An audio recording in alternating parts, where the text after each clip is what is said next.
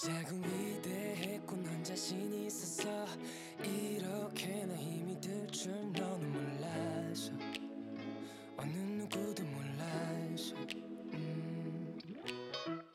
어느새 다 지쳐 있었고 언제든 주저앉으려 한널 보며 안타까웠어 no, no. 어른으로 사는 것. 여러분은 어떠신가요? 우리 사회가 정해놓은 어른의 모습. 사실 저는 참 지키기 어렵습니다. 여러분은 어떤가요? 자신이 진정한 어른이라고 생각하나요? 만약 저처럼 아직은 진짜 어른이 되지 않았다고 생각하신다면 무엇이 그렇게 어렵나요?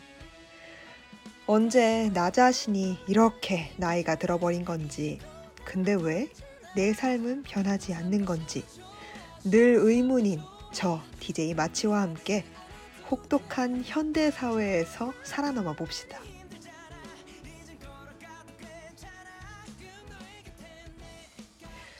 홀로서기엔 아직은 너무 어리고 귀여운 우리들을 위한 어른은 처음이라 잠시 후 시작합니다.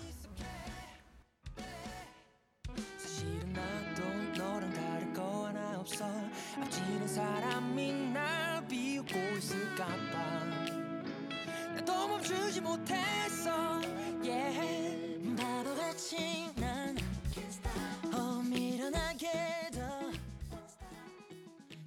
달리는지도 모르는 이 방송은 연세 인터넷 라디오 방송국 열배 방학 중 비정규 방송입니다. 열배 방송 청취 방법 안내드립니다. PC나 스마트폰에서 방송국 홈페이지 yirb.연세 .ac.kr로 접속하셔서 지금 바로 듣기를 클릭하시면 열배 생방송을 청취하실 수 있습니다.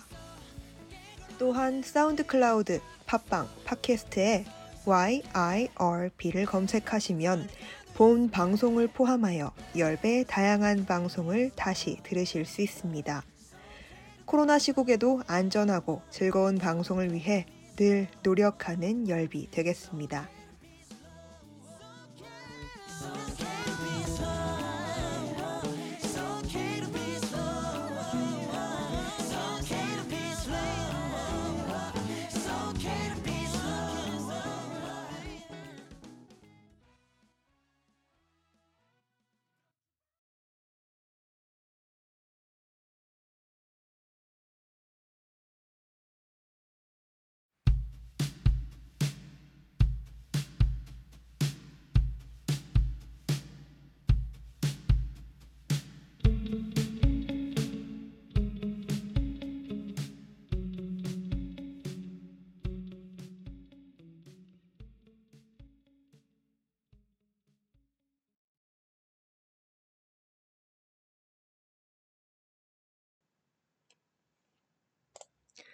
네, 첫 곡으로 더 발룬티어스의 나 있어 들려드렸습니다.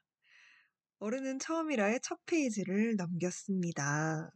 네, 안녕하세요. 저는 어른을 처음, 어른은 처음이라의 DJ 마치입니다. 와!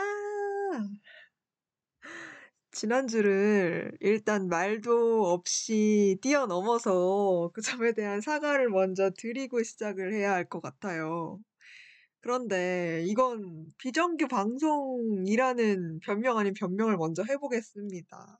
방학 중 비정규 방송이기 때문에 어, 한 주 정도 뛰어넘어도 봐주시라는 귀여운 애교 섞인 사과 말씀 먼저 드리고 가도록 하겠습니다.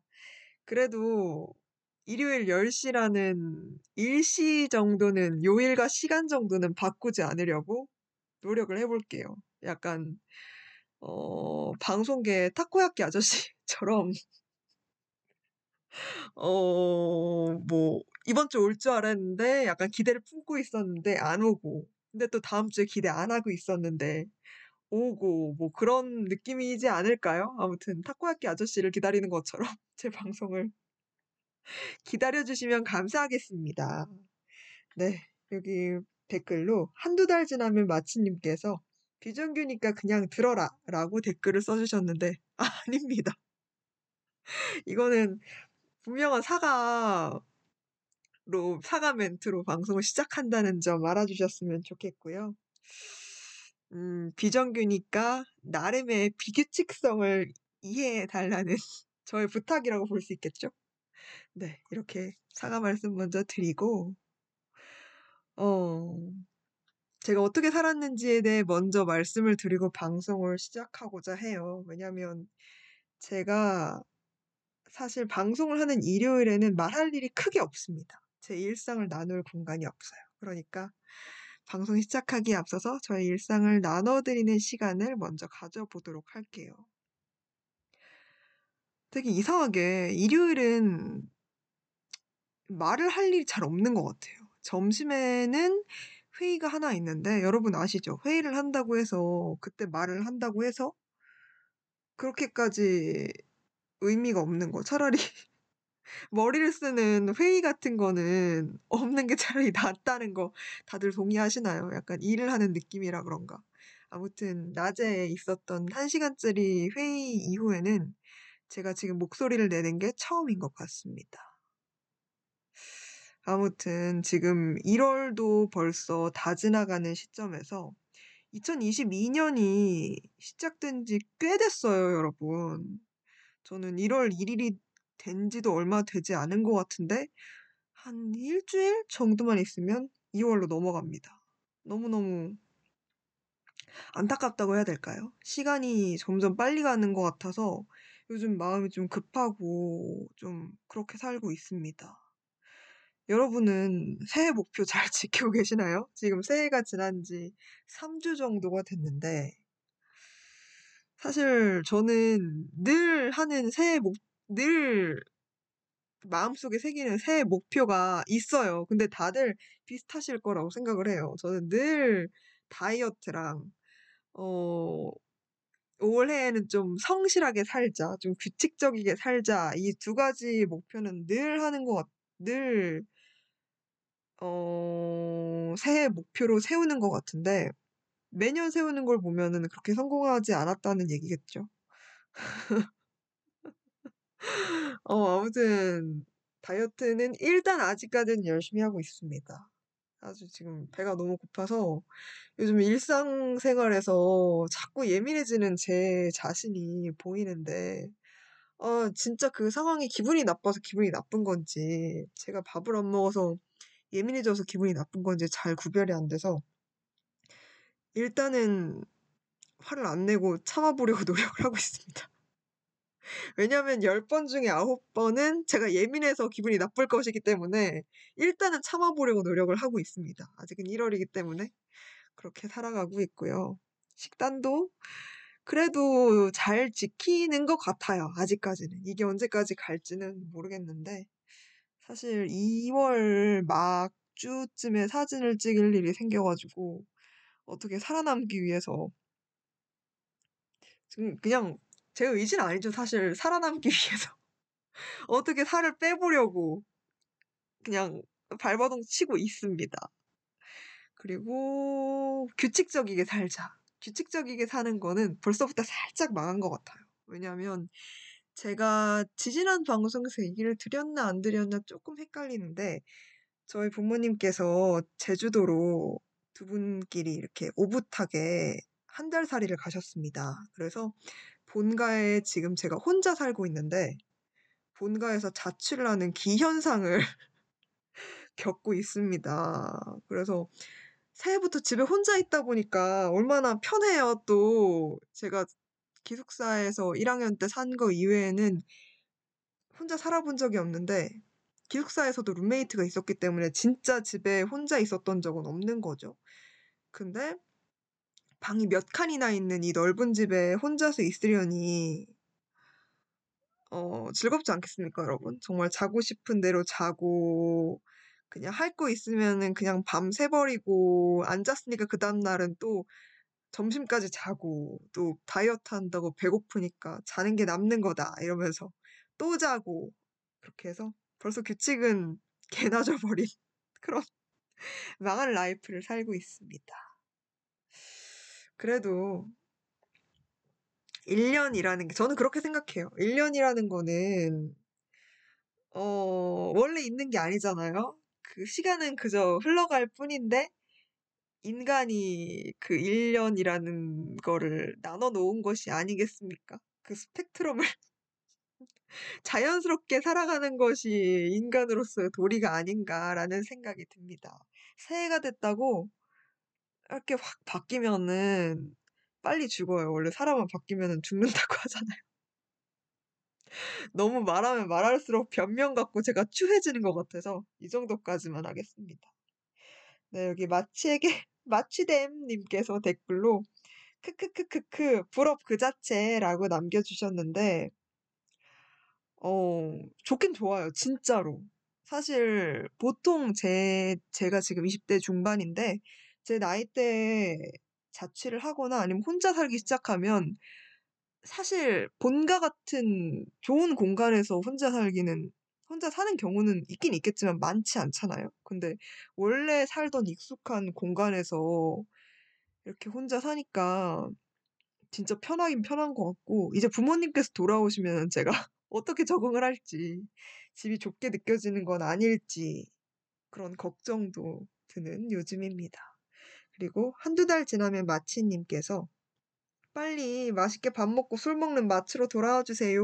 라고 해주셨는데, 아, 맞아요. 저 요즘 다이어트 하느라 배가 고픈 것도 고픈 건데, 술이 너무 마시고 싶어서 제가 사실 술을 엄청 좋아하거든요. 제 주변에 계신 분들은 다 아는 사실일 텐데, 제가 술을 많이 먹고 좋아해요. 그래서 한두 잔 먹는 걸로는 그렇게 충족이 되지 않습니다. 물론 한두 잔 먹는 걸로도 감사할 지경까지 와버렸지만 그래서 주변 친구들이 누구랑 술을 먹었다라고 말을 하면은 그렇게 부러울 수가 없습니다.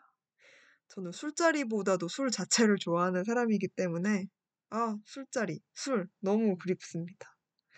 네, 그리고 한두 달 지난 마치님께서 이렇게 써주신 걸로 보면은 제 지인일 가능성이 굉장히 높은 것 같은데, 아, 제가 빨리 사진을 찍고 어떻게 해결을 봐서 함께 맛있는 밥 먹고 맛있는 술 먹는 걸로 합시다. 네, 이렇게 말해주셔서 감사합니다. 네, 이렇게 제 근황을 전달을 해드렸고요. 나름 지지난주 영화 머릿말에서 이야기를 조금은 해봤긴 했지만, 본격적인 일화를 시작한 만큼, 첫 페이지를 넘긴 만큼, 어른이 되는 것의 어려움에 대해서 다시 이야기를 나눠보고 방송을 시작하는 것이 좋을 것 같아요. 네, 사실 저는 어른이 되는 게 참 어렵다고 생각이 들어요. 잘하는 것 자체가 되게 어렵다고 생각이 드는 게 그 과정에 있어서 저는 겨우겨우 한 단계씩을 넘어왔다고 생각을 했었거든요. 이렇게 겨우겨우 성장을 한다는 것이 저 자신에게만 해당한다고 생각하지 않아요, 사실. 제 주변에 있는 분들을 바라봤을 때 정말 아우 아무것도 안 했는데 저렇게 잘 됐어? 이렇게 생각한 경우가 별로 없거든요. 제 주변에 있는 분들도 늘 열심히 사는 모습에 늘 성장하려고 노력하는 모습에 참 저도 놀랄 때가 굉장히 많은데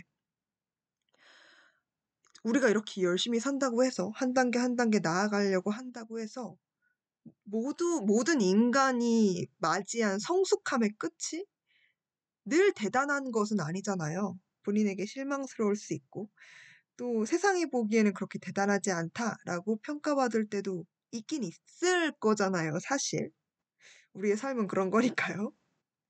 그런 의미에서 어른이 된다는 것은 진짜 어려운 일이라는 생각이 들었습니다. 근데 저는 어렸을 때부터 어른이 되고 싶다고 늘 생각을 했, 했었던 것 같아요. 어릴 때 느꼈던 그 미숙함이나 처음 해보는 것이 많다는 그 사실 자체가 저는 너무 싫었거든요, 사실. 그 낯설다는 감정에서 느끼는 기쁨보다는 무섭다는 감정이 더 컸었던 것 같아요. 어, 그래서 어른스럽다라는 말도 굉장히 많이 들어왔지만 더 듣고 싶었었고, 빨리 그냥 나이가 들어서 어른이 되고 싶다라는 생각도 굉장히 많이 했었어요. 그 성숙하고 익숙하는, 익숙한 그런 감정을 늘 느끼고 싶어 했던 것 같아요. 늘 갈구했던 것 같고. 하지만 저처럼 이렇게 어른이 되고 싶다고 생각하지 않는 분들도 계시긴 계실 거 아니에요? 그럼에도 불구하고 저 같은 분들이랑 또 저와 같지 않은 분들 모두가 어른이 되어야 하잖아요. 하지만 그 어른이 된다는 것도 결이 참 다른 것 같아요. 어른도 어른다워야 어른인 건데 나이가 든다고 해서 그 칭호를 붙여주기에는 어른이라는 단어의 가치가 참 대단한 것 같습니다. 모두가 받아들이기에도요. 어른이라, 어른이라는 것은 뭐랄까, 늘 대단해야 하고, 능숙해야 하고, 이런 느낌이 있는 것 같아요. 저 같은 경우에는 늘 바래오고 기다려왔음에도 불구하고, 스무 살이 딱 되자마자 느낀 감정은, 어, 뭐야. 나는 아직도 낯선데? 내가 가진 환상보다, 환상보다 좀 덜 멋진데? 라는 생각이었거든요. 19살에서 20살이 되는 그 자정을, 마지막 날에 자정을 딱 넘긴다고 해서 마법처럼 어른이 되는 건 아니더라고요. 그래서 환상이 사실 깨진 거죠. 어른답지 않는, 않은 어른이 널린 것이 현실이다. 라는 거를 오히려 어른이 돼서 더 알아버린 것 같아요. 그런 의미에서 저는 그때부터 고민을 시작하게 된 것 같아요. 어, 제가 어른으로서, 그리고 사회인으로서 1인분을 할 수 있을까라는 고민으로부터 시작한 것이 바로 저희 방송입니다. 네, 어른은 처음이라는 그런 의미에서 시작한 방송이고요. 방학 중에서, 방학 중에 좀 성장의 시간을 가져보는 것이 어떨까라는 취지에서 시작을 했어요. 방송을 하면서 성장, 조금이라도 성장해 나가는 제 모습, 그리고 함께 성장해 나가는 여러분의 모습을 저도 보고 싶어서 기획한 방송이고요. 그렇기 때문에, 음, 실제적으로 성장을 해보기 위해서 저뿐만 아니라 여러분의 지적이고 정신적인 성장을 위해 노력할 예정인 나름 교양 방송입니다. 이따 제가 교양 방송 다운 이제 지식을 많이 준비를 해봤는데요. 어, 어떻게 느껴지실지 모르겠지만 적당한 관심 부탁드립니다. 네. 하나의 주제에 대해서 뭐 책이나 영화나 뉴스 그리고 제 얕은 지식 세계까지 총 출동을 해서 여러분들에게 총 정리를 해드릴 예정이니까 멋쟁이 어른이 되고 싶은 청취자분들은 많은 관심 부탁드립니다. 아, 다음으로는 포, 파트 설명으로 넘어가 보도록 할 텐데요. 저희 방송 어른은 처음이라는 두 개의 파트로 이루어져요. 1부는 서툰 어른을 위한 지침서입니다. 저희 방송은 지적인 성장을 위한 교양 방송이다라고 말씀을 드렸잖아요. 그래서 그 주의, 주제에 대한 뭐 다양한 지식이나 정보 그리고 그에 대한 제 솔직한 생각을 덧붙여서 여러분들에게 소개해드리는 파트입니다. 그리고 2부의 제목은 슬기로운 어른살이인데요. 2부에서 제가 여러분과 소통을 시도할 예정이에요. 보내주신 뭐 주, 제에 대한 청취자분들의 뭐 생각이나 주관 그리고 알고 있는 지식에 제가 의견을 보태보는 더해보는 시간을 가져볼 예정이었는데 오늘은 소중한 사연이 딱 하나가 와서 정말 정말 감사합니다. 소중한 사연이 하나가 와서 일단은 제가 하고 싶은 이야기들을 일부에서 오래오래 해보도록 하겠습니다. 그리고 물론 소중한 사연에 대해서 음, 최선을 다해 첨언을 해보도록 하겠습니다. 네, 오늘 주제는 과거가 우리에게 남긴 것이라는 이야기인데요. 본격적으로 방송 시작하기 전에 노래 하나 듣고 오도록 하겠습니다. 하성운 펀치의 잔이입니다.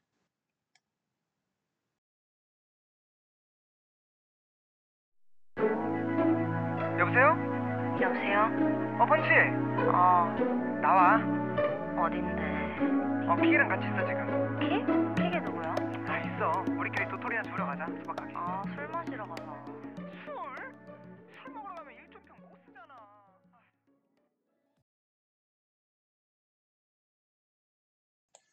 네 하성훈과 펀치의 잔이 듣고 왔습니다.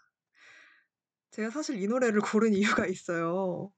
처음에 아, 술 마시러 가자라고 펀치님께서 말씀을 해 주시는데 제가 이 멘트에 완전 꽂혀서 노래를 고르게 되었습니다. 그리고 눈치채신 분들이 계실지 모르겠는데 어, 오늘 주제가 과거가 우리에게 남긴 것이잖아요.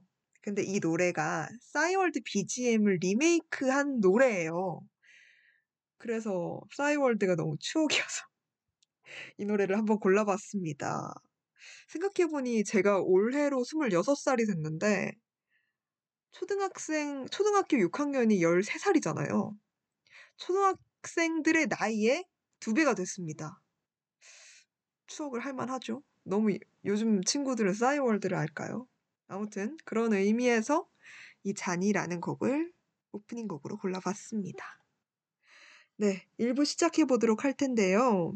1부는 아까 말씀드렸던 것처럼 서툰 어른을 위한 지침서예요. 제가 그냥 오늘 주제에 대해 생각해 본 것들을 주저리주저리 말씀해 드리는 생각을 가져보도록 할 텐데, 일단 저는 여기에서부터 시작을 해야 한다고 생각을 해요. 나이를 먹는다는 거에 대해서 여러분들은 어떻게 생각을 하세요? 저는, 어, 나이를 먹는 거를 싫어하시는 분들도 꽤 있는 걸로 저는 알고 있는데, 저는 사실 그렇게 싫진 않아요. 오히려 좋다고 말씀을 드릴 수도 있을 게, 저는 아까 제가 어렸을 때 빨리 어른이 되고 싶었다라고 말씀을 드렸잖아요.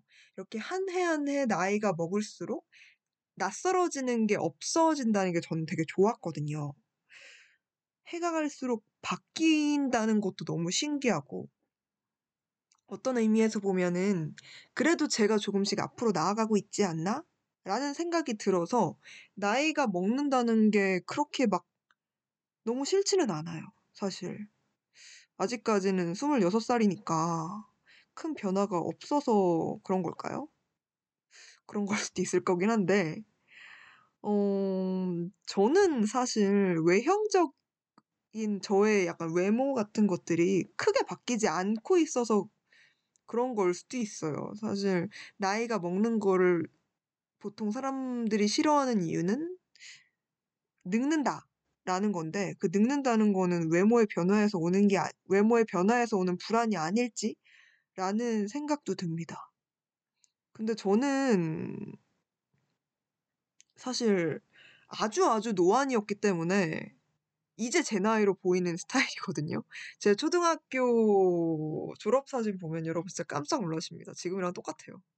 거의 무슨 선생님이 아닌지, 교생 선생님이 아닌지 싶을 정도로 얼굴이 되게 똑같아요. 그래서 어, 19년 동안 노안으로 살아왔으니 이제 와서 제 나이로 보이는 거죠.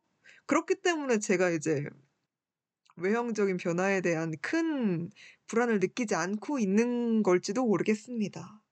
아, 여기 마치에게 마치대님, 님께서 난 동안이다 라고 댓글 써주셨는데, 아니죠. 저는 19년, 19년 동안 노안으로 살았고요. 7년 동안 이제, 약 7년 동안 제 나이로 살아가고 있는 노안이죠, 사실. 그렇게 젊게 보이는 편은 아닙니다. 오늘 되게 이분께서 뼈를 때리는 말씀을 자꾸 해주시네요. 위에는 비정규니까 그냥 들어라.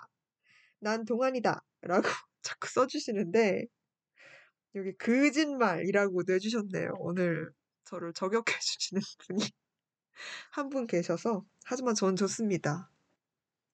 무풀보다는 악플이라, 무풀보다는 악플이라는 말도 있죠. 이렇게 반응 보내주시면 열심히 반응해드리도록 하겠습니다. 네.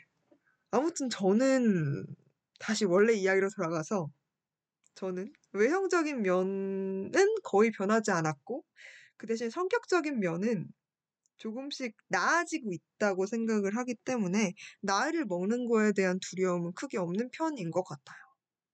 그래도 이제 서른이 넘어가고 마흔이 넘어가면 생각이 달라지겠죠. 어, 그럼에도 불구하고 과거에 얽매이는 순간은 늘 있는 것 같아요.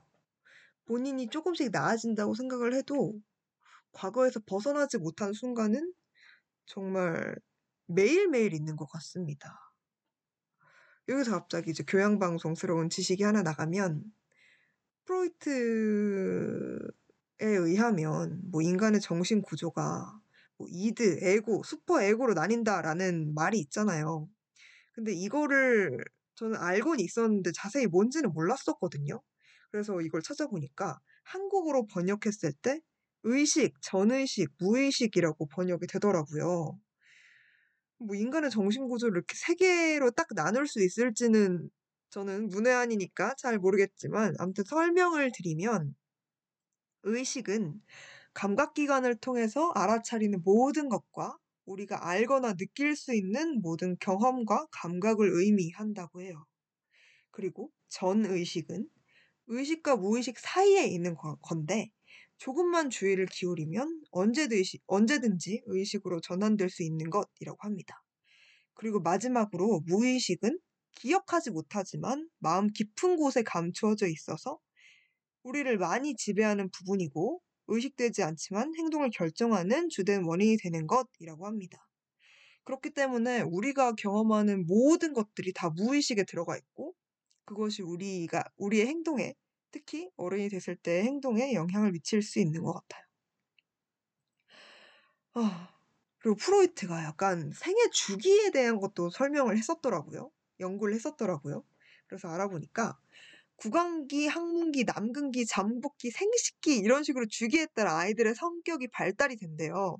사실 이거는 제가 예전에 심리학 교양 수업에서 들은 기억이 나거든요.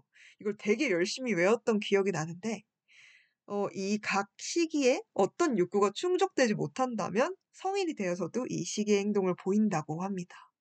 예를 들어서 구강기에 어떤 욕구가 충족이 안 되면 구강기는 이제 아이들이 어, 모든 물- 사물을 이제 입으로 가져가는 걸 얘기를 하는데 이 시기에 욕구가 충족이 안 되면 이로 뭐 손톱을 뜯는 버릇을 어르신, 어른이 되어도 갖고 있다든지 아무튼 이러한 행동을 보인다고 해요.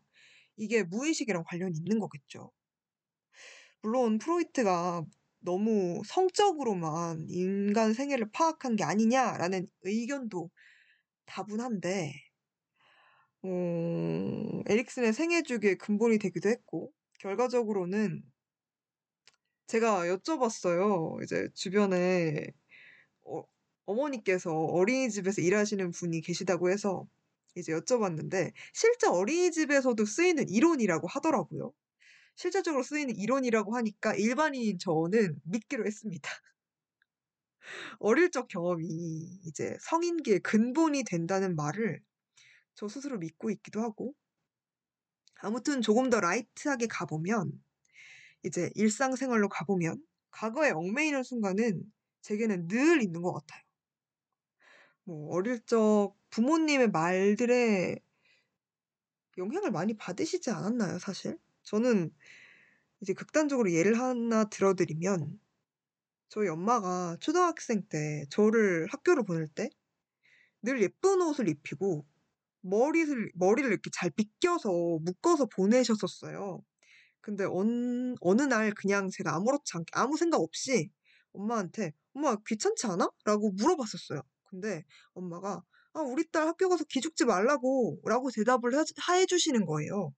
근데 그 순간에 그게 납득이 되는 거예요, 저는. 그 어린 나이에. 왜냐면 제가 학교를 다니면서 이제 외모로 기죽은 적이 없었다는 사실을 깨달았는데 그걸 깨닫고 나니까 어느 순간부터 더 예쁜 친구, 예쁜 옷을 입은 친구, 뭐 멋진 것 같은 친구를 보면 기가 죽는 거죠. 사실은 저희 엄마가 이런 의도로 그렇게 해주시고 이런 의도로 말씀을 하신 건 아닐 텐데 제가 엄마 의도를 잘못 받아들인 것 같아요. 이렇게 남이랑 비교하라고 그렇게 애써주신 것은 아닐 텐데 아무튼 외모지상주의에 꽤 찌들어버린 인간이 그때부터 되었다는 된 것 같습니다.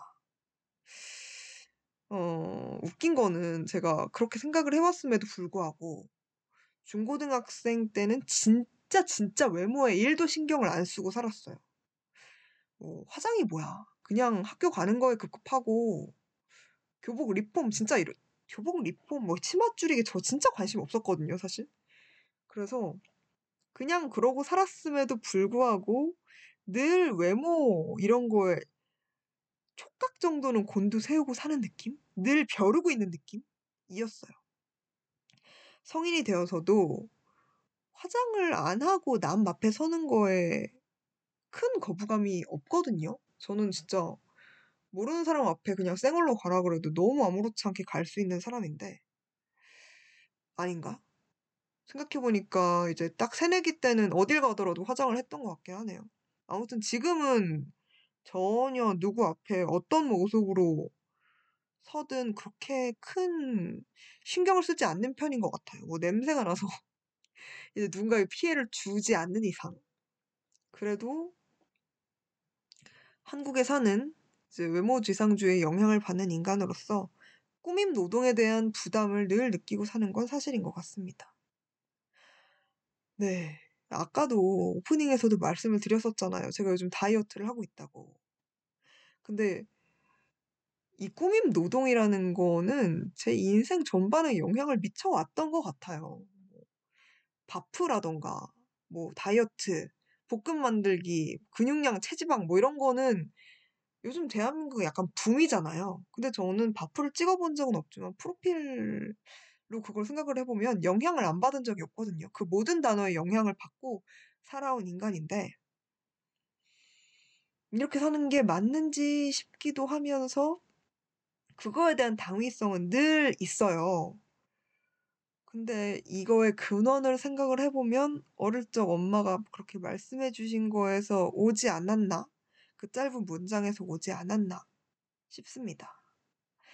어, 제가 그렇다고 해서 막 엄청난 운동 집착과 식이 장애 이런 거를 갖고 있는 사람은 아니라고 생각을 하지만 제 삶 전반에 영향을 미쳤다라는 거는 팩트인 것 같아요. 어, 마지막으로 변, 약간 저의 변명을 조금 해보자면, 다행히 남에게 관심이 많은 편은 아니에요. 제가 태생적으로. 저 말고는 이렇게 남에게 관심이 있는 편이 아니라서, 어, 누가 누구보다 예쁘다, 뭐, 누가 누구보다 낫다, 이런 거는 잘 신경을 안 써요. 근데, 확실한 거는 저와 같은 류, 뭐 저와 같은 스타일인 분들이 나타나면, 유심히 보는 편은 맞는 것 같아요. 네, 이렇게 사소한 것뿐만 아니라 약간 과거의 트라우마적 기억이 본질적으로 남아있는 사람 분들이 생각보다 많은 것 같습니다. 저는 극단적인, 극단적이지 않죠. 사실 일상적인 예시를 하나 들어드렸지만, 저조차도 스스로 기억을 하지 못하고 있는 것일 수도 있고, 특히 어릴 적에 당한 좀 육체적인, 정신적인 폭력은 당연히 한 사람의 삶에 영향을 미칠 수밖에 없는 것 같아요. 어, 그래서 제가 가정 폭력에 대한 영화를 제가 본 게 뭐가 있나 라고 찾아보니까 넷플릭스에 너의 모든 것이라는 갑자기 너무 폭력적인 영화로 넘어, 드라마? 드라마로 넘어가 버렸는데 사실 이거 약간 사이코패스에 관련된 넷플릭스 드라마예요. 넷플릭스 오리지널 시리즈인데 어, 이 너의 모든 것에 나오는 주인공이 어렸을 때 방에 갇히는 이제 폭력을 당해요. 훈육을 당해요. 그래서 이렇게 너무 과도한 훈육을 당하다 보니 사람을 죽이는 거에 대한 그런 그 사람을 죽이는 거에 대한 영향을 받진 않았겠죠. 방에 갇혔다고 해서 이 친구가 원래 사이코패스는 맞긴 맞는 것 같았는데 사람을 죽일 때꼭 어떤 방에 가둬요. 유리로 된 벽 방에 가둬놓고 이제 사람을 죽입니다. 하지만 본인이 예전에 갇혔을 때 늘 가까이에 방 어딘가에 열쇠가 숨겨져 있었어요. 그래서 본인이 성장을 해서 누구를 가두고 죽이는 사이코패스가 됐음에도 불구하고 꼭 그 유리 방에 가둘 때 열쇠를 그 방 근처에 숨겨놔요. 그래서 저는 이게 진짜 극단적으로 어린 시절에 영향을 받는 예시라고 생각을 하고 그 드라마를 봤었거든요. 그래서 너무 극단적인 예시를 가지고 온 것 같아서 많은 분들이 들어보셨을 것 같은 드라마 괜찮아 사랑이야도 가지고 와봤는데 이 괜찮아 사랑이야도 약간 너의 모든 것의 light한 버전이라고 생각을 합니다. 어렸을 때 겪은 트라우마적 상황이나 뭐 기억에 영향을 받는 받았던 아 받아온 어 드라마의 주인공들이 서로에게 치유를 해 주는 힐링을 해 주는 그런 드라마예요. 뭐 어렸을 때 기억 때문에 욕조에서 잠을 자기도 하고 뭐 뭐 성관계에 거부감을 느끼기도 하고 뭐 그런 주인공들이 나오는데 그런 주인공들이 서로 힐링을 해 주는 그런 드라마입니다. 그런 만큼 누구나 어려 어린 시절에 영향을 받고 있다는 사실은 이렇게 할까 다시 말씀드릴게요. 이렇게 우리 사회에 어린 시절에 영향을 받은 주인공들이 나오는 드라마나 영화들이 많이 나오는 이유는 그만큼 우리 사회 우리가 어린 시절에 영향을 받고 있음을 모두가 이해하고 인정하고 있지 않 있 있기 때문이 아닐까라는 생각이 들었어요. 그래서 이러한 점을 먼저 말씀을 드리고 시작하도 시작하고 싶었습니다. 네. 이쯤에서 이야기 마무리하고 중간곡 하나 듣고 오도록 할 텐데요. 윤하의 물의 여행 하나 듣고 다음 이야기로 넘어가 보도록 하겠습니다.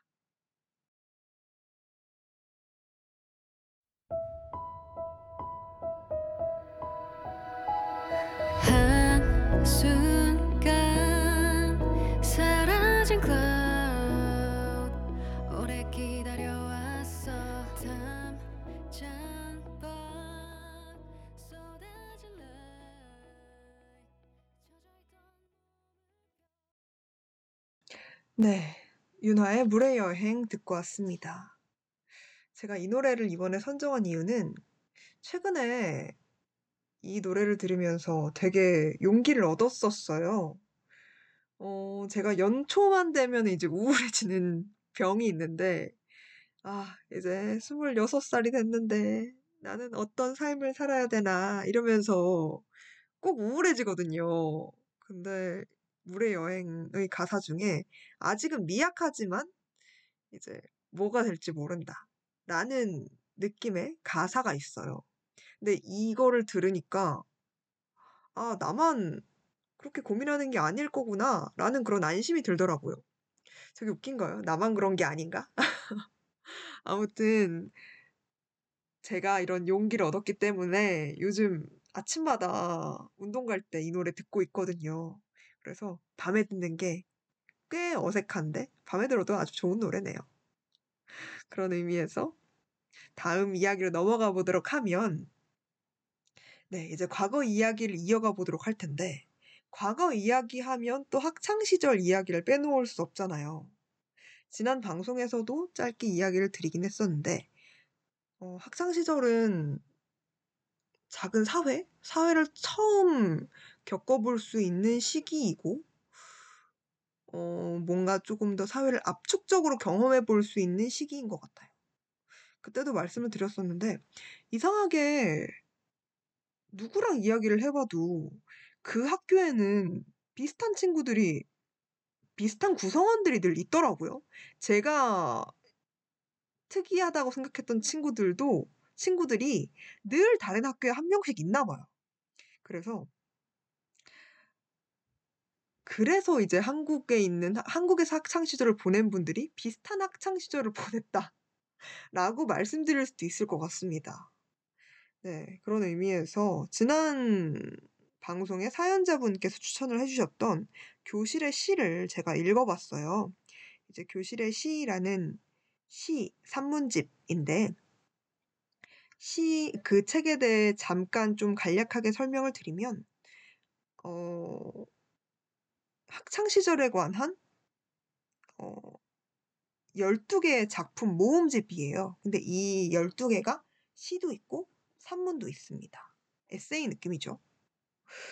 어 제가 느끼기에는 제가 처음 이 책을 읽 책 이 책을 읽기 전에 느낀 거는 아이들도 아니고 선생님도 아닌데 어 대부분 학교와 큰 연관이 없을 텐데 이 작가 12 분이 책을 썼다고 해서 제가 공감을 할 수 있을까라는 걱정 아닌 걱정이 들었었어요. 근데 책을 읽기를 시작을 해 보니까 되게 좋았어요 사실. 교실의 시라는 제목 그대로의 이야기를 담겨 이야기가 담겨 있었고 저는 개인적으로 책을 읽는 내내 그 시절의 그 교실로 소환된다는 느낌을 받았거든요. 물론 졸업한 지 아주 오래된 편은 아니었으니까 아니니까. 그 그럴 수도 있긴 한데 어 일단은 교복을 6년 동안 입는데 제가 26 살이잖아요. 그 정도의 시간은 지났으니까. 그럼에도 불구하고 그때 그 교실에 와 있는 것 같은 그 공기가 뭔지 알 것 같은 그런 느낌을 받았습니다. 그리고 교실은 뭐가 옳고 그른지를 배우는 공간이잖아요. 그럼에도 불구하고 우리는 일탈을 꿈꾸면서 학교를 다녔었잖아요. 그래서 그 책을 읽으면서 그곳에서 내 제가 봐 왔던 그리고 지금 이 순간에도 여전히 존재하고 있을 학생들이 온전히 그 책 안에 있는 교실에 모여 있는 느낌을 받았거든요.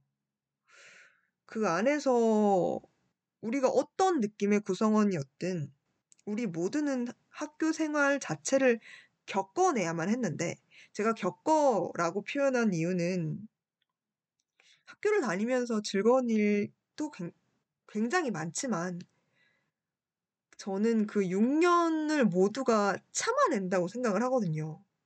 누가 매일매일 학교를 가고 싶겠습니까?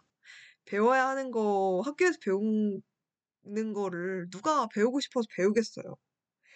그 긴 길고 너무 일상적이고 반복적인 6 년이라는 과정을 또는 6년 이상의 과정을 저희는 늘 겪어왔다고 생각을 합니다.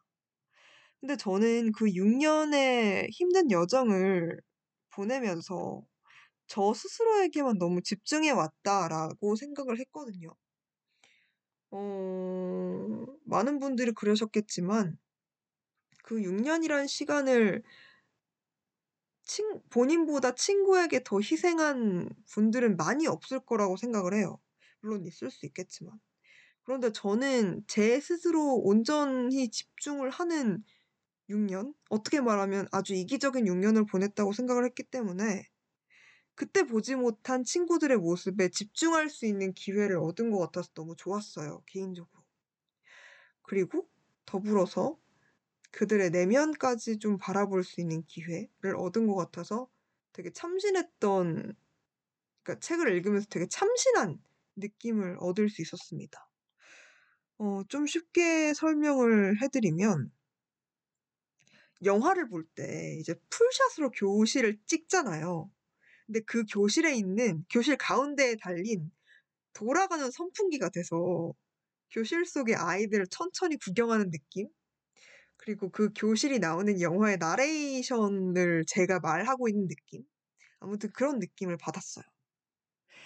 어 그러면서 제당 그 당시에 제가 이해하지 못했던 친구들의 행동, 학생들의 행동들을 어른의 시각으로 10분 이해해 볼 수 있는 시간을 책을 읽으면서 얻었던 것 같습니다. 좀 변태 같나요? 말하다 보니까 막 관찰한다 그러고 이해한다 그러고 구경한다 그러고 아무튼 내면까지 본다고 자꾸 말하는 게 약간 변태 같긴 한데 아무튼 그만큼 어 학창 시절에 모두가 느꼈을 수 있는 아니면은 존재했음이 분명한 그 생생한 느낌을 12 명의 작가분들의 말투로 담아낸 책이었습니다. 그래서 저는 최근에 읽었던 책들 중에서도 좋았던 것 같아요. 학창 시절을 새로운 시각으로 되돌아볼 수 있었던 점에서. 어 제가 가장 기억에 남는 글귀가 있어요. 배수연 작가님이 쓰신 "아직 비둘기신가요?" 라는 부분, 부분이라 해야 될까요? 작품 중에 있었던 글귀인데 개인적으로 저는 어릴 적에 저에게 해 주고 싶은 말이었던 것 같아요. 읽어 드리면 나의 불안에 품위를 부여해보는 일. 잘 불안해하고 잘 고통스러워하는 일. 이렇게 글을 쓰기 위해 용기를 내는 일. 그래야지. 그렇게 할게. 그것이 더 이상 몸이 자라지 않는 사람 안에서도 일어날 수 있는 성장이라면. 이라는 글귀였어요. 그러니까 저는 읽다가 되게 눈물이 난다라는 느낌을 받았던 게 저는 불안하다는 게 멋지다라는 생각을 해본 적이 없었거든요. 학창 시절에. 불안해하는 그 감정을 없애고만 싶어 했지. 이렇게 품위라는 멋진 단어로 수식할 수 있다는 생각을 단 한 번도 하지 않았습니다. 근데 생각을 해보면 학창 그 당시에 그런 느낌으로 불안해할 수 있다는 거는 나름의 특권이라고 해야 될까요? 이게 어른의 시각으로 말하니까 되게 꼰대같이 표현을 하는 걸까요? 아무튼 저는 그때만의 특권이라고 생각을 하거든요. 왜냐하면 이제 와서 생각해보면 아무것도 아닌 불안이니까. 저는 대학에 왔으니까요. 근데 그 불안을 어차피 느껴야 할 거니까 이제 잘 불안해하고 잘 고통스러워 하라는 그런 충고를 그 당시에 제가 들었다면 오히려 마음이 좀 더 편안해지지 않았을까라는 생각이 들었어요. 그래서 제가 몇 년 전에 학교를 다닐 때의 저에게 이 말을 해줄 수 있었으면 얼마나 좋았을까라는 생각이 들었습니다. 그리고 저는 애늙은이였어가지고 미래에 대한 고민을 진짜 사서 하는 편이었거든요. 그냥 대학에 대한 불안, 요 정도가 아니었던 것 같아요. 그래서 너무너무 극한의 슬픔을 느끼고 너무 우울한 날에는 글을 썼었어요. 어, 처음에는 포스트잇 이런 데에다가 나는 어디 학교, 어느 과에 가서 누구랑, 그러니까 그때 당시 제일 친한 친구였겠죠.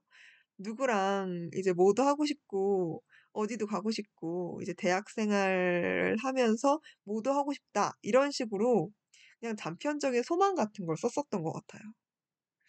약간 남산에 가서 자물쇠 거는 것처럼. 그런 식으로 포스트잇을 썼었는데, 나중에는 하고 싶은 말들이 너무 많아져서 블로그에 막 글을 썼었거든요.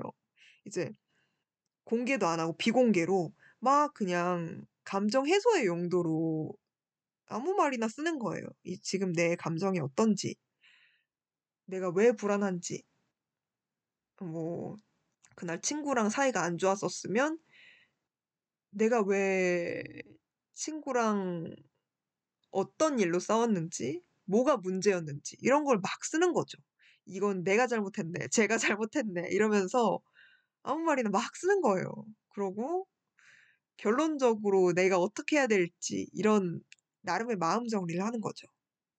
그런 식으로 저는 조금의 용기를 얻었던 것 같은데, 어, 대학 와서 다시 읽어보니까 진짜 별로더라고요. 진짜 못 읽어주겠고 너무 감성적이어서 시원하게 그 한 서른 개 남짓 되는 글들을 지워버렸습니다. 네. 그래서 글귀에 아까 제가 읽어드렸던 글귀에 글을 쓰기 위해 용기를 내는 일이라는 어구가 있었잖아요. 그때의 저에게 딱 맞는 글귀가 아니었나 라는 생각이 들어서 저는 진짜 눈물이 났어요. 그렇게까지 글을 쓰게 되었던 나 자신에게 조금 더 힘을 줄 수 있었으면 얼마나 좋았을까. 그리고 저는 지금 몸이 자라지 않으니까 몸이 자랄 수 있었던 그때의 나에게 조금 더 용기를 주고 싶다 라는 생각도 들었었고, 그렇기에 지금 아직은 성장하고 계신 많은 미성년자 분들에게 이 말을 던져주고 싶다. 이러한 위로의 말을 건네고 싶다. 라는 생각도 했었던 것 같습니다. 이렇게 말씀을 드리니까 어둡지는 않았지만 그렇게 또 마냥 밝지만은 않은 학창 시절을 보냈다고 생각을 해요. 늘 미래에 대한 걱정, 뭐 대학에 대한 걱정을 하는 사람이었습니다.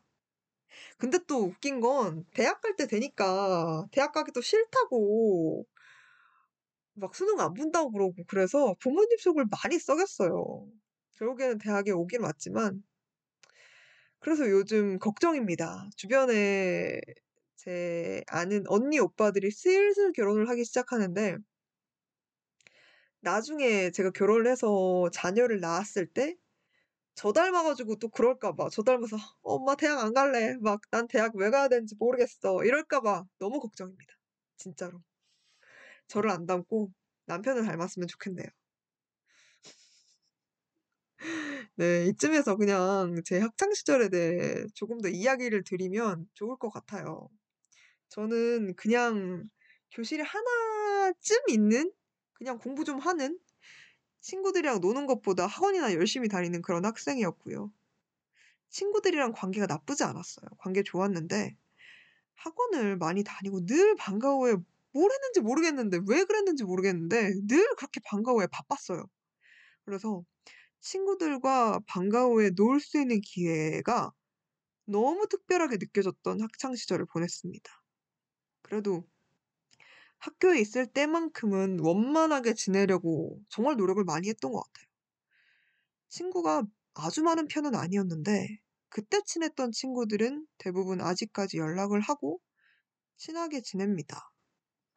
어느 정도냐면 아 막 "와 우리 이제 13년 차." 이러면서 서로 막 노부부 멘 노부부 같은 멘트를 던져요. 그리고 웃긴 건 제가 제 외모가 그렇게 변하지 않은 편이라고 말씀을 드렸었죠. 제 친구들도 얼굴이 그렇게 변하지가 않았어요. 진짜 똑같이 생겼어요. 중학생 때 얼굴 그대로인데 교복 입고 이제 3,000 원짜리 떡볶이 나눠 먹던 친구들이 "대학원 간다. 로스쿨 간다. 어 뭐 취준한다. 이제 회사 다닌다." 이러고 있으니까 너무 어색한 나날들을 요즘 보내고 있습니다. 최근에 1월 12월 말부터 1월까지 최근까지 특히 요즘 제 친구들이 많이 취직을 하는 것 같은데 얼마 전에도 친구가 취직을 해서 술을 마셨거든요. 앞에서 술을 마시고 있는 제 친구가 중학생 때랑 너무 똑같이 생겨서 너무 이상했습니다. 왜냐하면 저는 친구들이랑 만날 때 화장도 안 하거든요.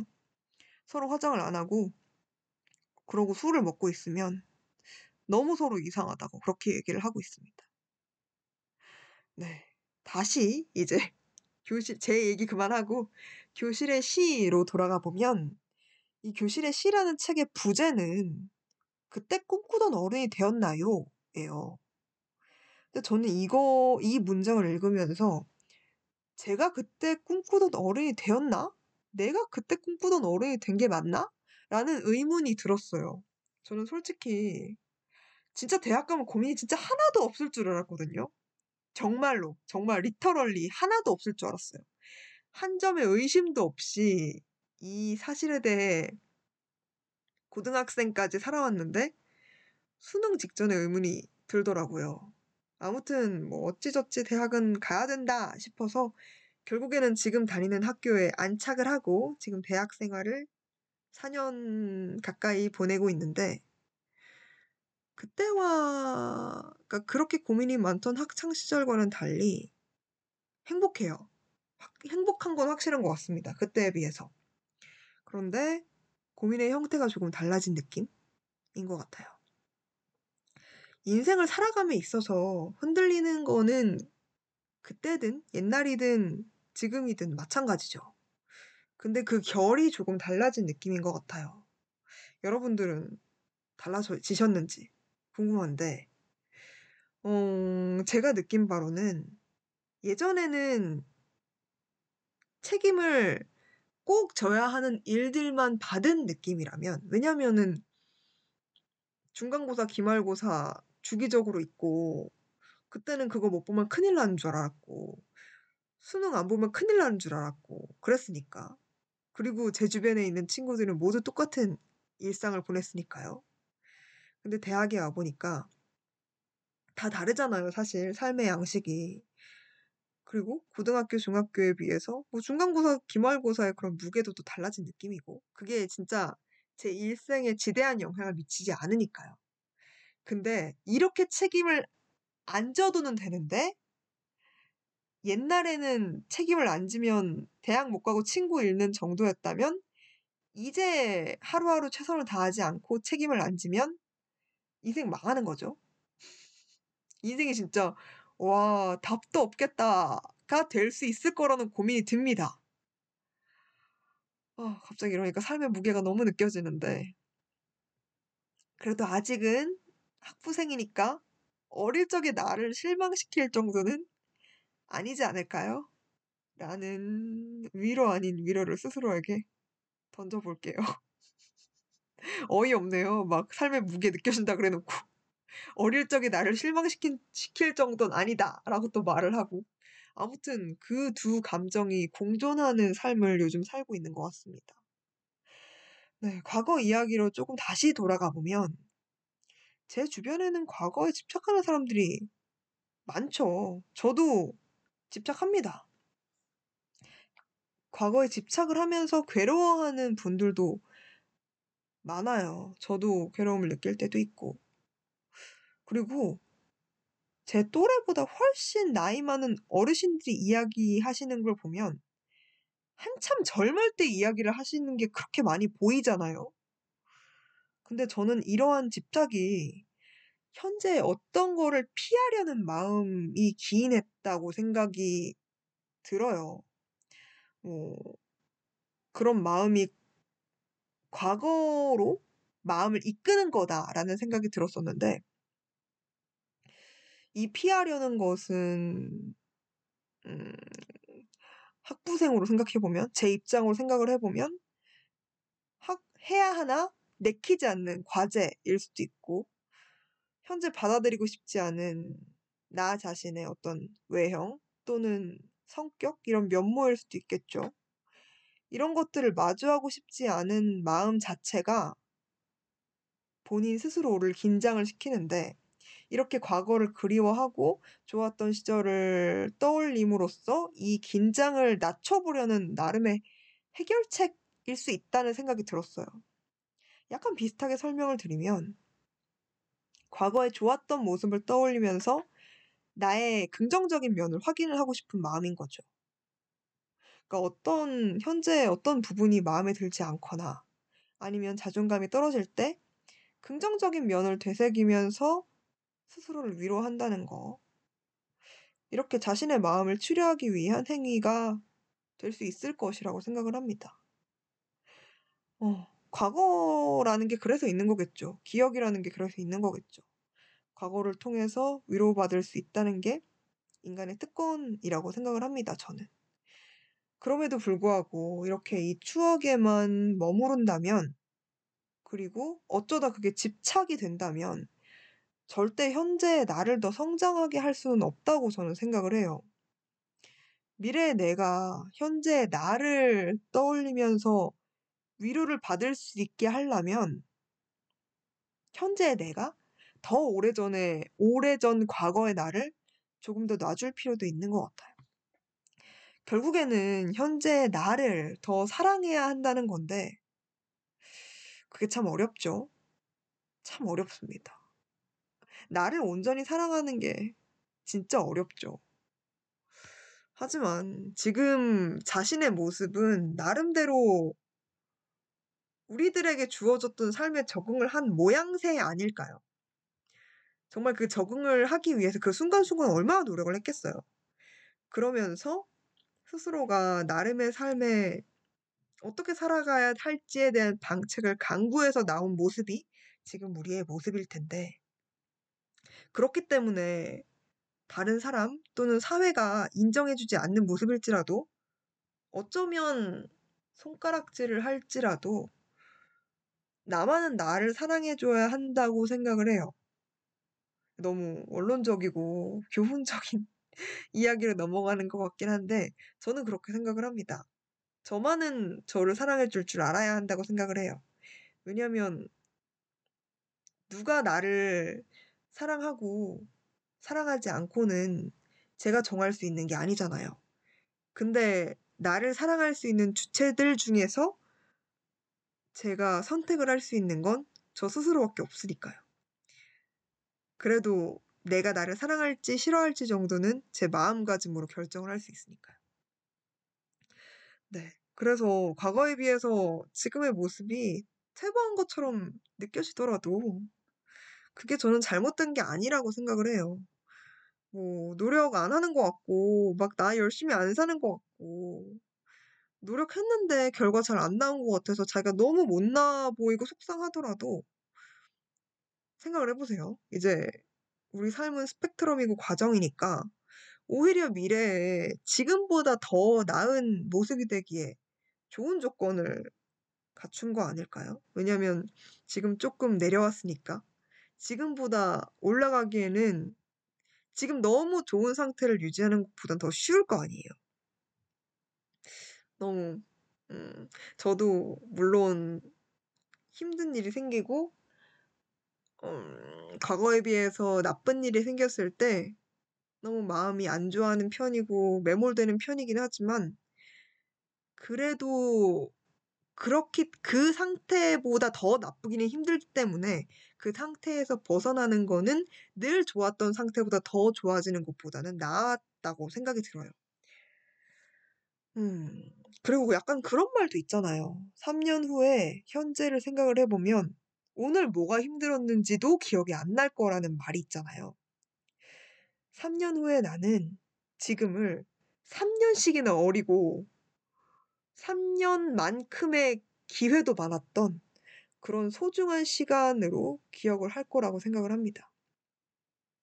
사실 그냥 열 까놓고 말씀드리면 아 까놓고라는 말을 좀 필터링하고 싶었는데 솔직하게 말씀드리면 저는 현실에 충실하라는 말도 별로 안 좋아해요. 어떤 시기에 뭘 해야 한다는 거는 누가 정한 거죠? 저는 제가 정한 적이 없거든요. 어, 이상적인 삶의 모델이라는 거는 늘 어딜 가나 제시를 하잖아요. 뭐 어느 방송을 보든 하다못해 유튜브 영상을 보더라도 누가 멋진 삶을 살고 있대요. 그러면은 자막으로든 옆에 있는 패널로든 아 우리 저거 닮아야 돼요. 막 멋진 삶의 모습, 뭐 누구 멋지다 이렇게 막 자막이 나오잖아요. 근데 저는 그거에 오히려 영향을 안 받는 게 더 멋진 나만의 삶을 개척할 수 있다고 생각을 하거든요.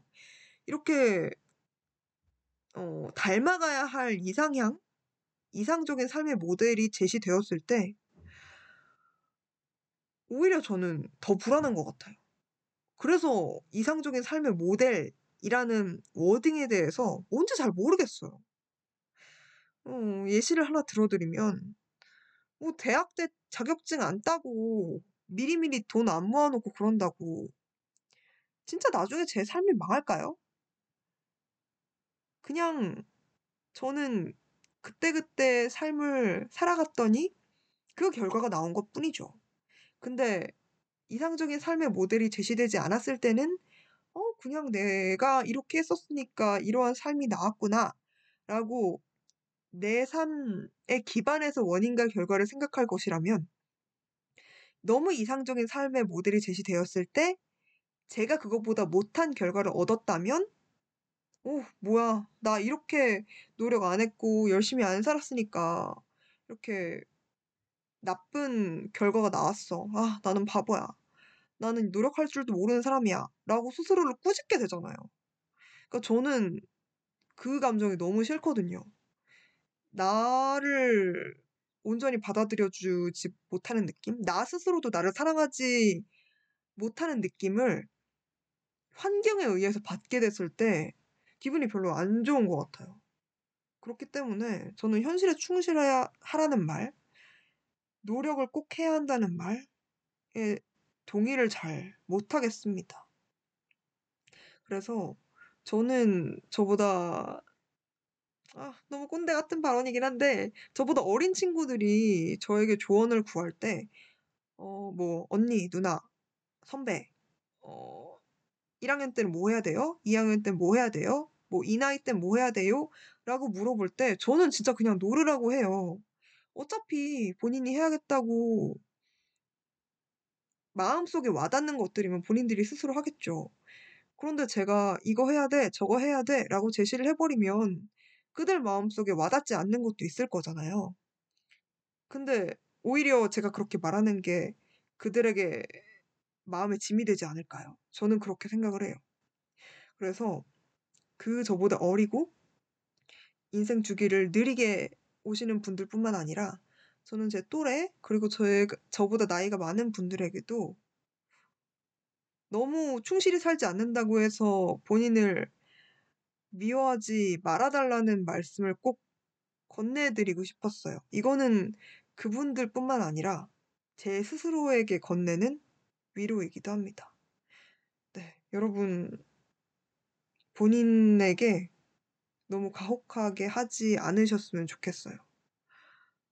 우리 모두 스스로를 사랑할 수 있는 그런 삶을 살았으면 좋겠다는 생각을 요즘 들어서 많이 하고 있습니다. 네. 제가 말이 조금 길었죠? 그런 의미에서 저의 사상과 딱 맞는 노래를 제가 하나 찾아와 봤는데요. 산들의 게으른다예요. 노래 한 곡 듣고 이제 2부로 넘어가 보도록 하겠습니다.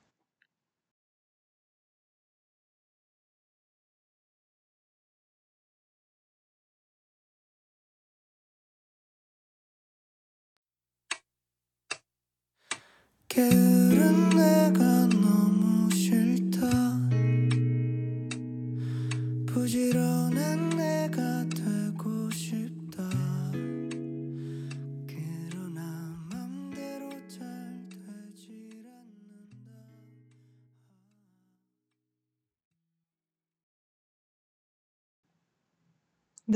산들의 게으른 나 듣고 왔습니다.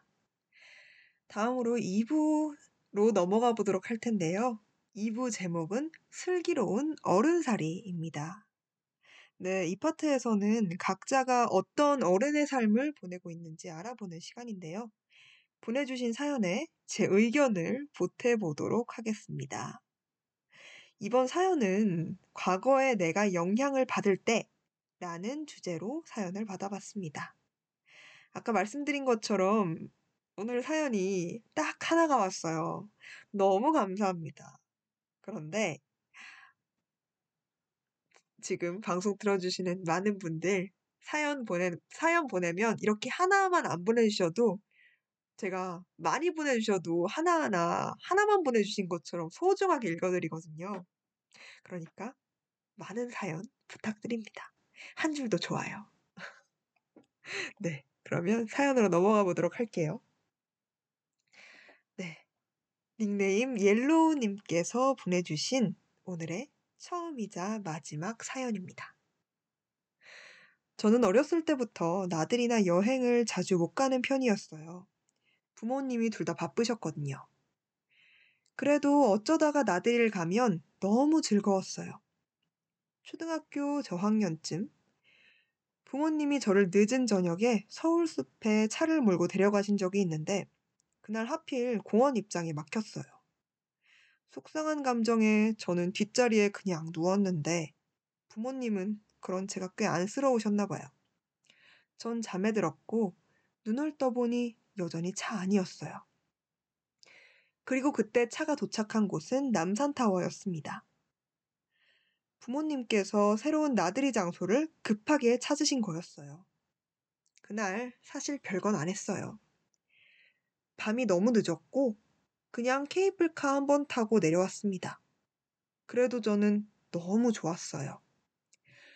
부모님이 이끌어주신 예상치 못한 새로운 행선지는 너무 선물 같았고 차에서 은은히 보이는 터널의 나트륨 등도 그 기억에 많이 남아요.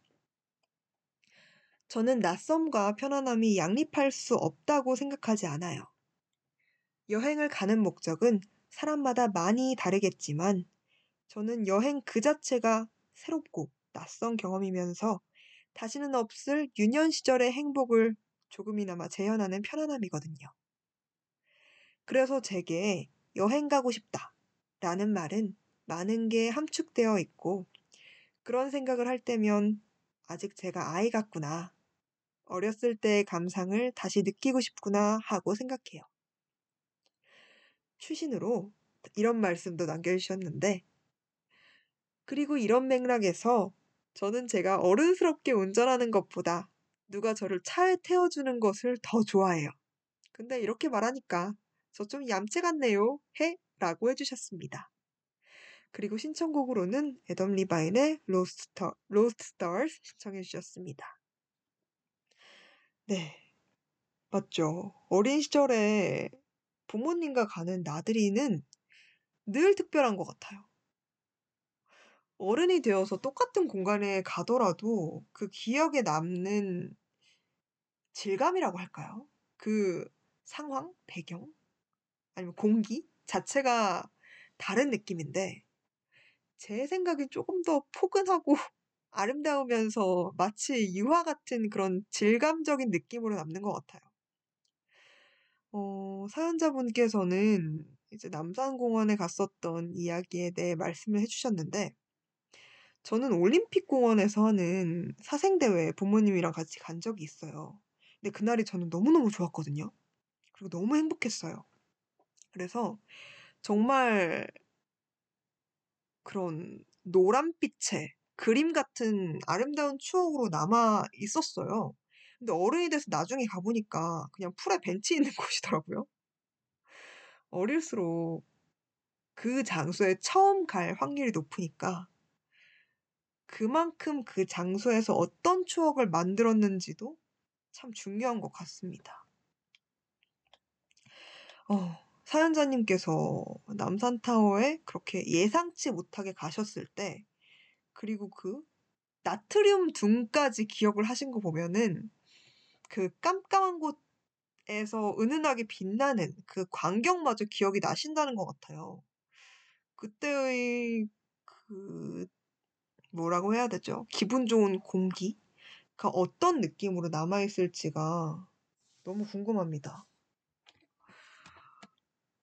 제가 확실하게는 몰라도 정말 아름다웠지 않았을까요? 지금까지 아무튼 심상으로 남아있는 기억이 아닐까 싶습니다.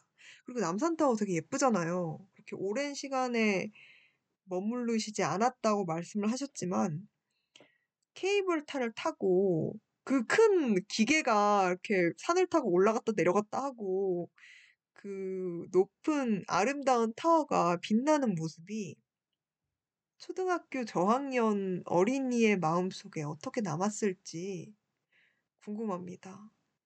너무 예뻤을 것 같아요. 그리고 예상치 못한 나들이잖아요, 사실. 사실 원래는 서울숲에 갈 뻔했다가 이제 못 갈 뻔하다가 이제 잠에 들었더니 새로운 장소에 도착한 상황이라고 말씀을 해주셨는데 저는 그게 너무 선물 같은 느낌이 아니었을까라는 생각이 들었거든요. 저도 예전에 명절에 할머니 댁에 다녀오다가 이제 할머니 댁에 명절에 갔다가 이제 집으로 돌아올 때 즉흥적으로 저희 엄마가 어, 에버랜드 갈래? 라고 하신 적이 있어요. 그래서 내가 너무 좋아가지고 이제 가고 싶다라고 해서 에버랜드에 간 적이 있는데 명절이다 보니 사람이 진짜 진짜 많았어요. 아마 추석이었던 걸로, 추석 연휴였던 걸로 기억을 하는데 그땐 연휴도 길어가지고 진짜 사람이 많았어요. 근데 그거, 그 곳에 간 것만으로도 정말 머리가 아플 지경으로 행복했던 기억이 있습니다. 그리고 그때 물총 축제인가?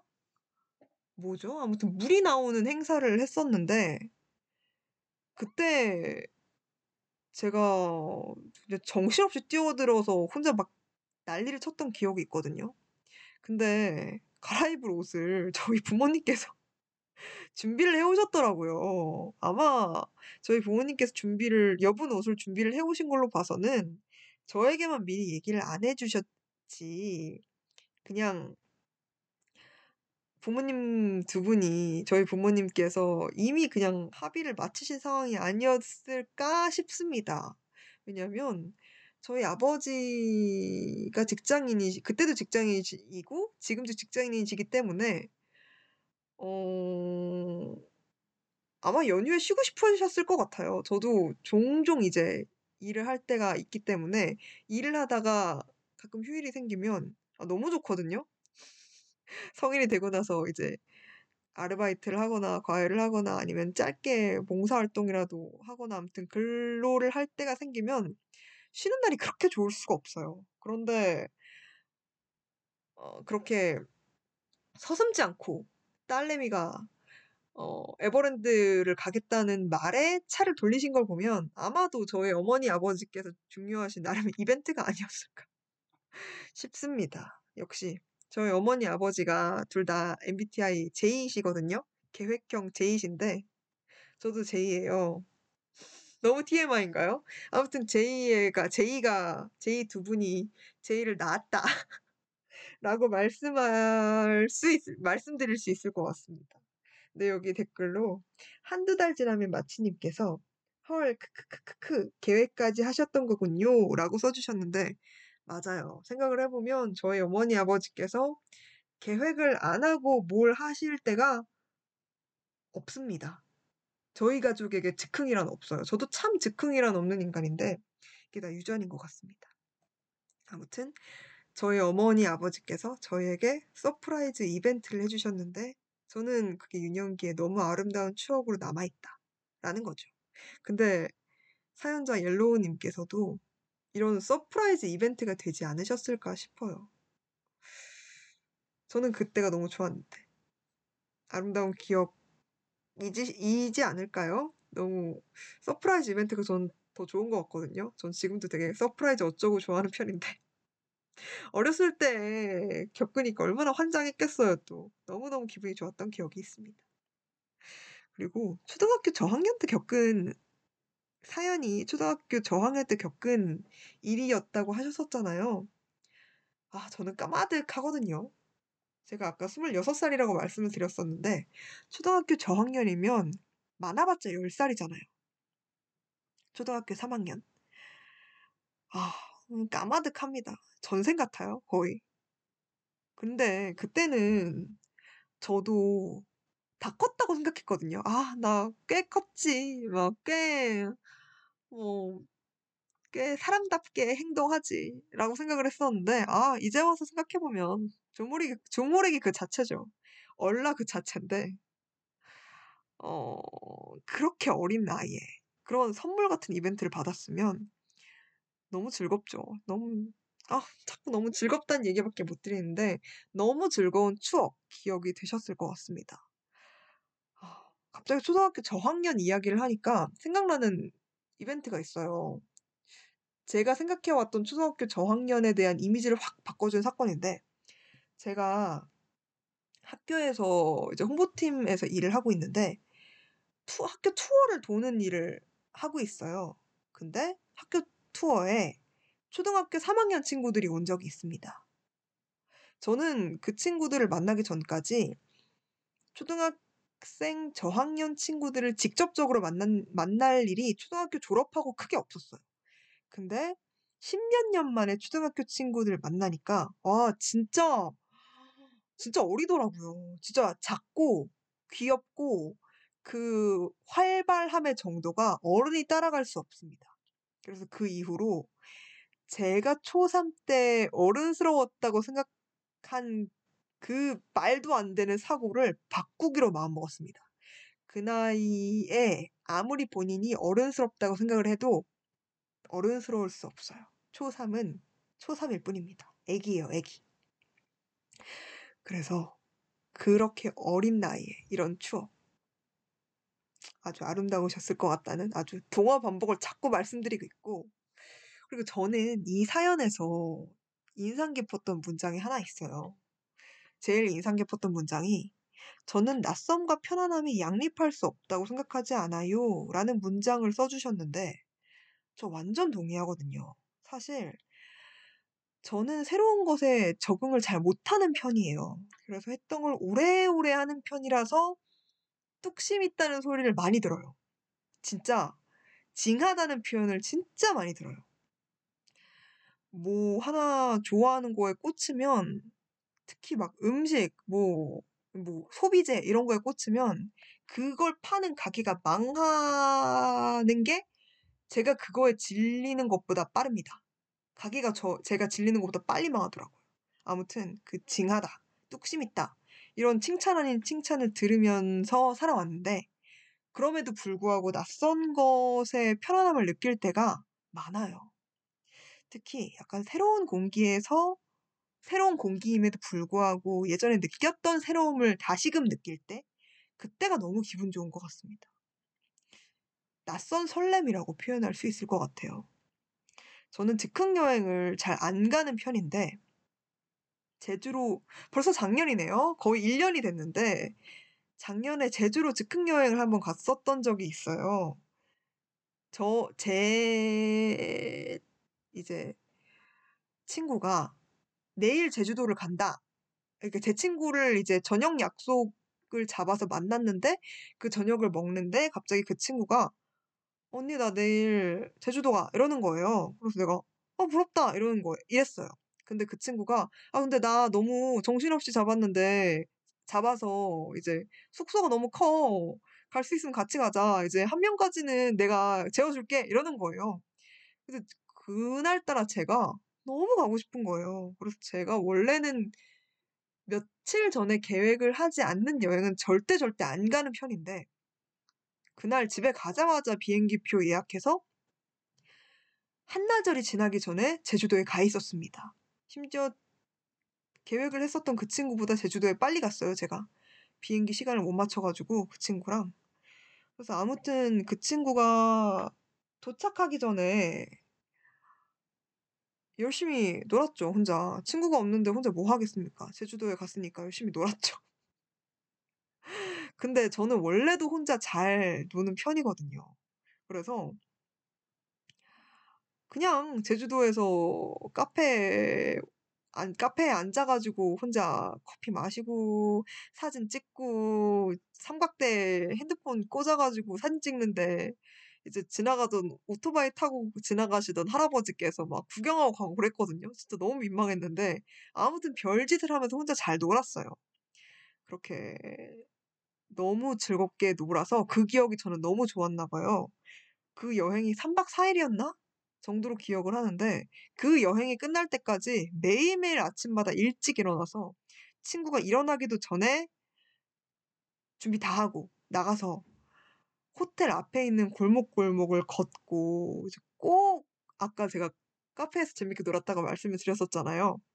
꼭 카페 하나에 들어가서 커피를 사 왔어요. 근데 꼭 새로운 카페여야 하는 그런 거죠. 이렇게 새로운 것에서 낯섦에도 불구하고 설렘을 느낄 때가 정말 기분이 좋은 것 같습니다. 그래서 사람들이 여행이라는 거를 가는 게 아닐까요?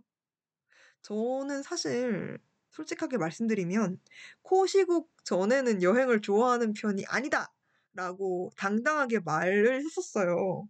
여행 별로 안 좋아했거든요. 저는 주변에서 노는 거나 좋아하지 제가 아까 징한 편이라고 말씀을 드렸었잖 드렸었잖아요. 새로운 곳 별로 안 좋아했어요. 근데 못 가니까 여행 가고 싶더라고요. 그리고 작년에 갔던 여행이 너무 재밌었어서 여행 요즘도 너무 가고 싶습니다. 네. 네. 닉네임 주디, 주디 와 주셨네요. 저희 10배 다른 DJ이신데 닉네임 주디입니다. 그냥 밝혀버리기 님께서 " 즉흥 여행 좋죠."라고 해 주셨는데 예여 저는 즉흥 여행에 그렇게 익숙하지 않은 편인데 지금 들어 주시는 청취자분들께서는 익숙하신가요? 즉흥 즉흥 여행 자주 가시나요? 자주 갈 수 있는 건가? 즉흥 여행이? 저는 잘 모르겠네요. 저는 거의 일생에 처음이자 지금까지 마지막 여행이 작년에 갔던 제주도 여행이라서 네. 즉흥 여행 근데 주변에 좋아하시는 분들이 진짜 많더라고요. 그래서 저는 즉흥 여행을 잘하는 사람? 말이 되게 웃긴가요? 즉흥 여행을 잘 가는 사람이 되는 되고 싶어요. 그 너무 재밌어 보이더라고요. 그들의 계획 없지만 즐거운 그리고 계획을 짜는데 에너지를 소모하지 않는 여행. 너무 부럽습니다. 저도 언젠간 이제 삶에 직 질리게 되면 삶에 이제 치이게 되면 그런 날이 오겠죠. '아 즉흥 여행 가고 싶다.' 해서 강릉 가고 그런 날이 오겠죠. 네. 그리고 사연으로 다시 돌아가 보면 추신에 "어른스럽게 운전하는 것보다 차에 태워 주는 걸 더 좋아한다."라고 써써 주셨잖아요. 얌체 같지 않아요. 다 이러지 않나요?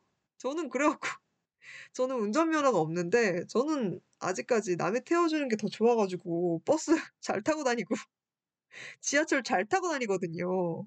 아, 남이 차 태워주는 거 최고죠. 이렇게 큰 차에 타는 것도 좋고 작은 차에 타는 것도 좋습니다. 얌체 전혀 얌체 같지 않아요. 그리고 제가 이 사연을 읽고 꼭 말씀을 드리고 싶었던 거는 여행 많이 다니셨으면 좋겠어요, 사연자분. 그리고 유년기의 즐거움을 많이 많이 되새기셨으면 좋겠습니다. 이 낯선 설렘, 그러니까 여행을 감으로써 어린 시절의 낯선 설렘을 되새길 수 있다면 많이 가셔야죠. 그 이렇게 어린 시절의 추억을 되새길 수 있는 그런 매체? 방법? 이걸 찾는 것도 굉장히 쉽지 않다고 생각을 하거든요. 근데 사연자분께서는 그게 여행이다. 라는 걸 이미 아신 거잖아요. 이렇게 과거에 대한 추억을 여행만으로 떠날 수 있으면 저는 진짜 자주 가고 싶고 자주 갈 것 같아요. 그래서 빨리 코로나 시국이 끝나서 이분께서 매일매일 여행을 가시기를 제가 기도해 드리겠습니다. 네, 지금까지 사연에 대해 이야기 나눠봤고요. 오늘은 이게 처음이자 마지막 사연이기 때문에 바로 사연자분께서 신청해주신 애덤 리바인의 로스 스타즈 듣고 오겠습니다.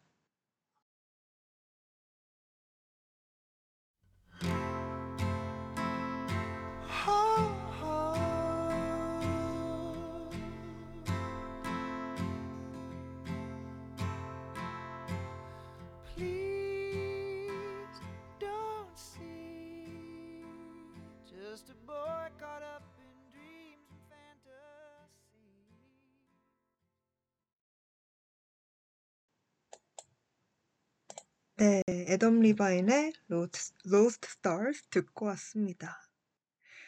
이 노래가 Begin Again의 OST잖아요. Begin Again을 제가 보지는 못했는데 이제 주변에서 좋아해 주셨던 분들이 워낙 많았어요. 워낙 잘 됐던 영화기도 하고. 근데 제가 찾아보니까 부제가 다시 시작하는 노래더라고요.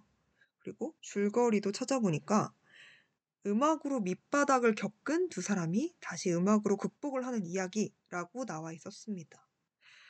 어, 주변 분들에게 제가 여쭤보니까 되게 힐링되는 영화다.